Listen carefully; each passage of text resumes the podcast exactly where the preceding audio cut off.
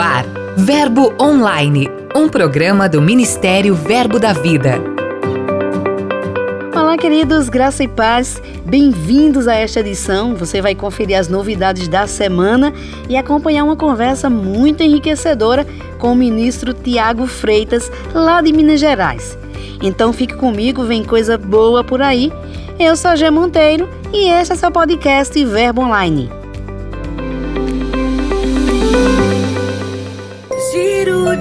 Notícias.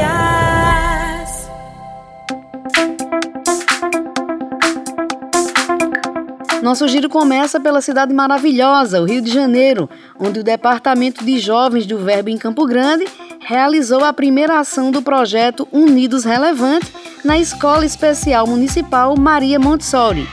No local, foram distribuídas cestas de autocuidado para as mães de alunos com múltiplas deficiências. Ações como essa fazem parte da visão da igreja local de ser relevante para a sociedade. Segundo a liderança, o projeto vai se expandir para outros lugares, realizando diversas ações, todas com esse mesmo sentido de expressar o amor de Deus e fazer a luz de Cristo brilhar naquela comunidade. Lá em São Paulo, capital, a igreja em Vila Matilde realizou um intensivo do discipulado e o melhor, com um número recorde de 63 inscritos e 58 concluintes. O encontro ocorreu em dois sábados consecutivos. Além de uma programação bem dinâmica e interativa, os participantes puderam conhecer melhor a visão e a missão do Ministério Verbo da Vida e do Centro de Treinamento Bíblico Rema foi um tempo extraordinário de preparação para os novos membros. Gabriel, prepara aí o chimarrão que a gente segue agora para a Serra Gaúcha.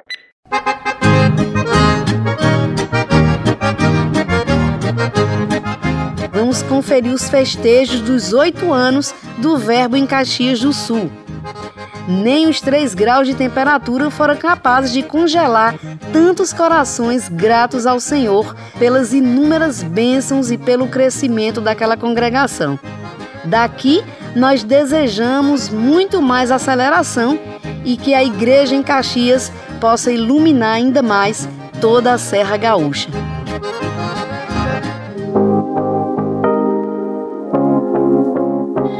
A gente encerra nosso giro lembrando que aqui em Campina Grande, Paraíba, na igreja sede, está acontecendo o Jovem para as Nações, o JPN 2021. É um dos eventos mais esperados do ano e você, jovem, convida a galera e vai poder acompanhar toda a cobertura através das nossas mídias sociais. Dica de leitura.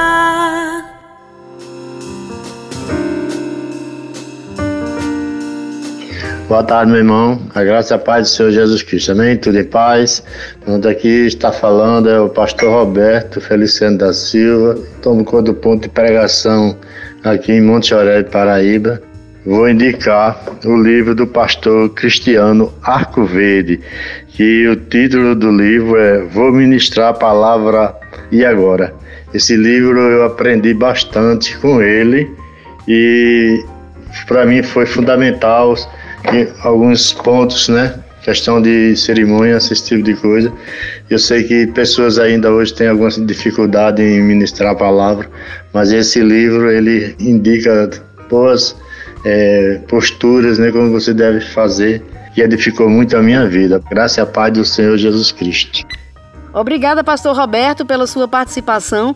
Um abração aí para os irmãos de Monte Oreb, o Monte de Deus. O livro indicado por ele está disponível em nossas livrarias e no verboshop.com.br. Garanta o seu.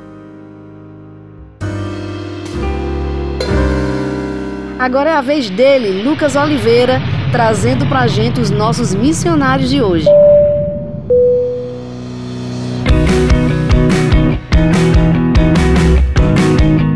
Oi, G Monteiro! O momento missionário desta semana está um pouco diferente, mas é por um bom motivo. Dia Verbo da Vida de Missões 2021. Faltando menos de um mês para o evento, a gente te pergunta: como é que estão os preparativos em sua igreja? Esta grande festa já vai ser no dia 15 de agosto. A nossa agência de missões, com a coordenação de comunicação do Ministério, tem preparado uma grande festa com dimensões internacionais.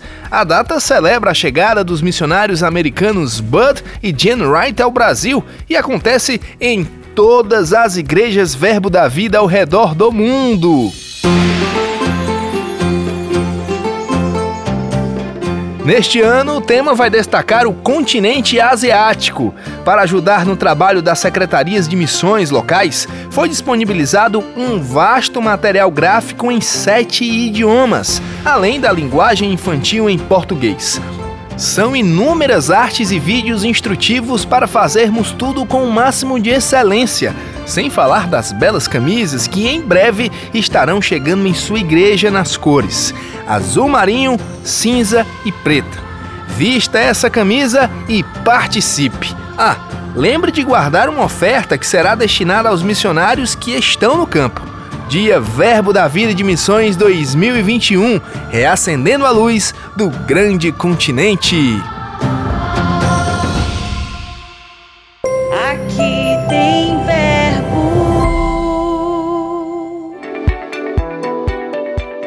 Olá, eu sou o pastor André Melo e eu quero dizer aos irmãos que na zona leste de São Paulo, no distrito de Sapopemba, tem Verbo da Vida. O Verbo Sapopemba é uma iniciativa, é um ponto de pregação da Igreja Verbo da Vida Vila Matilde. Nós fomos enviados e estamos prestes a completar dois anos. Sapopemba é um distrito da capital de São Paulo que fica na zona leste de São Paulo, é o segundo distrito mais populoso que fica no extremo leste da capital. Se você é da região, por favor, venha nos fazer uma visita e vai ser uma honra te receber. Tivemos por aqui. Nossos cultos acontecem de terça à noite às 20 horas e domingo às 18 horas. Siga-nos também em nossas redes sociais, arroba Verbo Sapopemba. Tivemos por aqui. Que alegria ter o pastor André Melo participando do Verbo Online com a gente. Muito obrigada, pastor, e um forte abraço. Entrevista.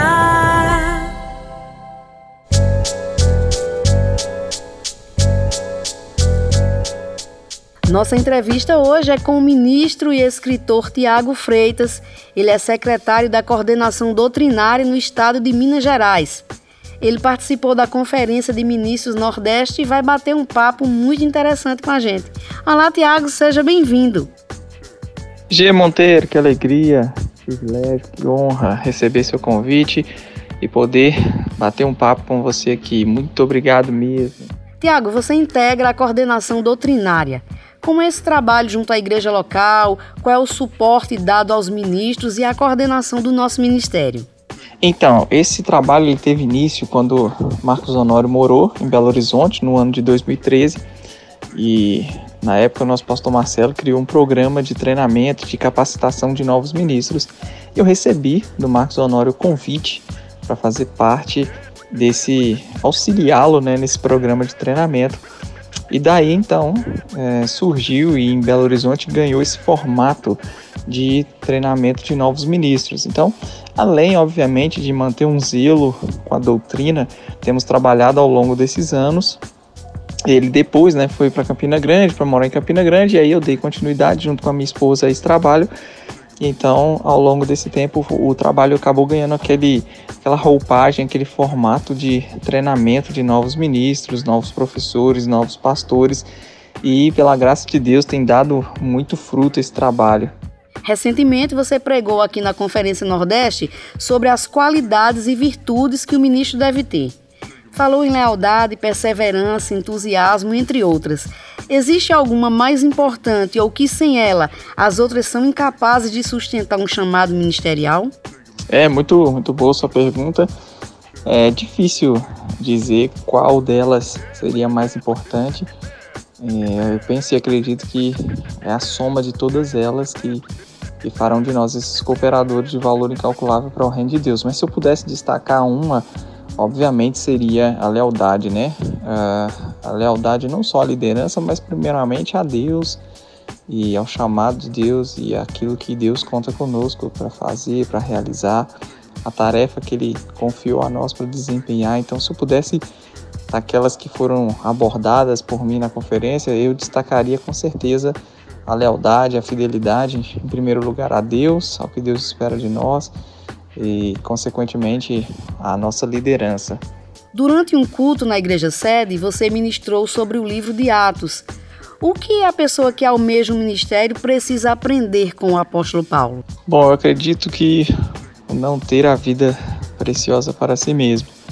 Como ele eu mencionei no capítulo 20 de Atos, na ilha de Mileto, fazendo um discurso aos presbíteros da igreja de Éfeso, ele diz isso no verso 24 do capítulo 20, né? E nada tenho a vida preciosa para mim mesmo, contanto que complete a minha carreira e cumpra o ministério que recebi do Senhor Jesus.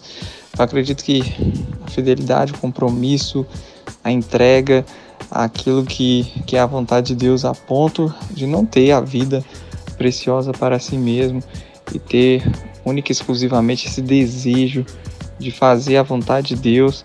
Eu acredito que isso é o que destacaria é, em tudo que foi falado e ministrado naquela noite. Tiago, você também é escritor e em seu livro O Perigo, as consequências de não seguir a santificação, você traz esse tema tão essencial para a vida cristã.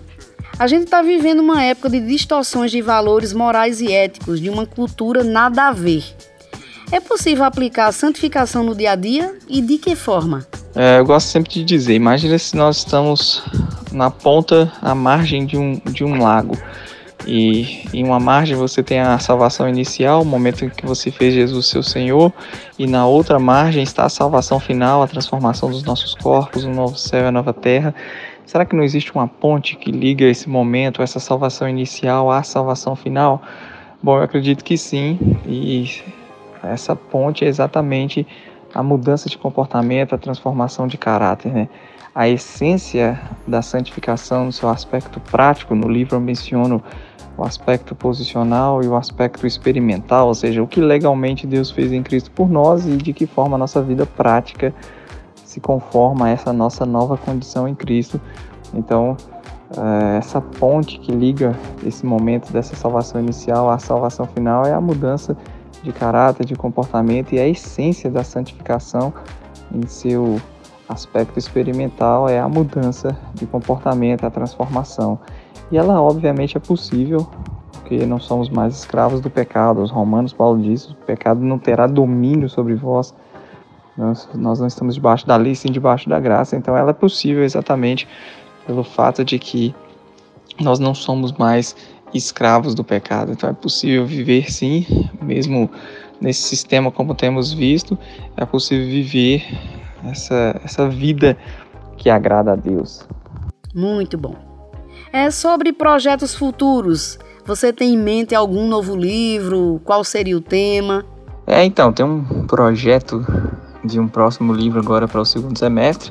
E a ideia é escrever sobre escatologia mas não necessariamente mostrando a ordem das coisas, mas trabalhando especificamente uh, no sentido de que como estudar o futuro afeta a minha vida no presente. Por exemplo, 1 João capítulo 3, João diz que quando ele se manifestar, seremos semelhantes a ele, porque haveremos de vê-lo como ele é. E aí João no verso 3 diz, e assim mesmo se purifica todo o que tem nele essa esperança. Ou seja, ele fala que no futuro seremos transformados semelhantes ao Senhor, está falando da transformação do corpo, e isso traz um impacto na minha vida agora, no presente. Assim mesmo se purifica quem tem nele essa esperança. Então a ideia é exatamente trabalhar esse conceito, né? Como estudar sobre o futuro vai trazer um impacto na minha vida no presente. Então estamos aí com esse planejamento para uh, o, próximo, o próximo semestre, em nome de Jesus, vai dar certo. Maravilha. Tiago, muito obrigada mesmo pela sua participação. Eu acredito que nossos irmãos foram muito edificados. Agora eu gostaria que você deixasse uma palavra do seu coração para nossos ouvintes. Bom, ainda no calor daquilo que transmitimos na, na conferência de ministros, a mensagem que eu deixaria, né, eu quero deixar para você que nos acompanha, para você que nos ouve é sejam, sejam leais, fiéis a Deus, a sua liderança, exerçam sabedoria em seus ministérios de púlpito, não mude os móveis de lugar, sejam enérgicos, entusiasmados, sirvam o Senhor, sejam fervorosos, como Paulo falou aos romanos, sejam fervorosos de espírito, servindo ao Senhor, cultive relacionamentos. As pessoas são mais importantes do que as tarefas. As tarefas precisam ser cumpridas, mas as pessoas elas são mais importantes. Então, é, em nome, não cumpra as tarefas magoando, sacrificando pessoas. Procure valorizar as pessoas que te cercam, que estão perto de você. E vamos continuar crescendo e avançando, cumprindo a vontade de Deus nessa terra, libertando o povo pela palavra da fé. Grande abraço, G. Obrigado mais uma vez pela oportunidade, pela honra, pelo privilégio de estar com você. Abraço a todos. Por hoje eu vou ficando por aqui mas em nosso portal tem muito conteúdo disponível para você. Tem os blogs, as mensagens, áudios de nossos ministros. Curta, compartilhe nossos posts. É só acessar verbodavida.com ou baixar o aplicativo Verbo App. Participe também do Verbo Online. Envie a mensagem, conte pra gente de qual cidade você ouve o programa, sugira conteúdos. É só enviar um e-mail para redacão@verbodavida.com.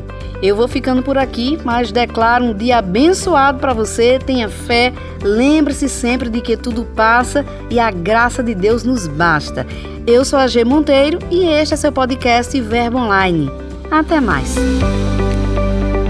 Você ouviu Verbo Online, um programa do Ministério Verbo da Vida.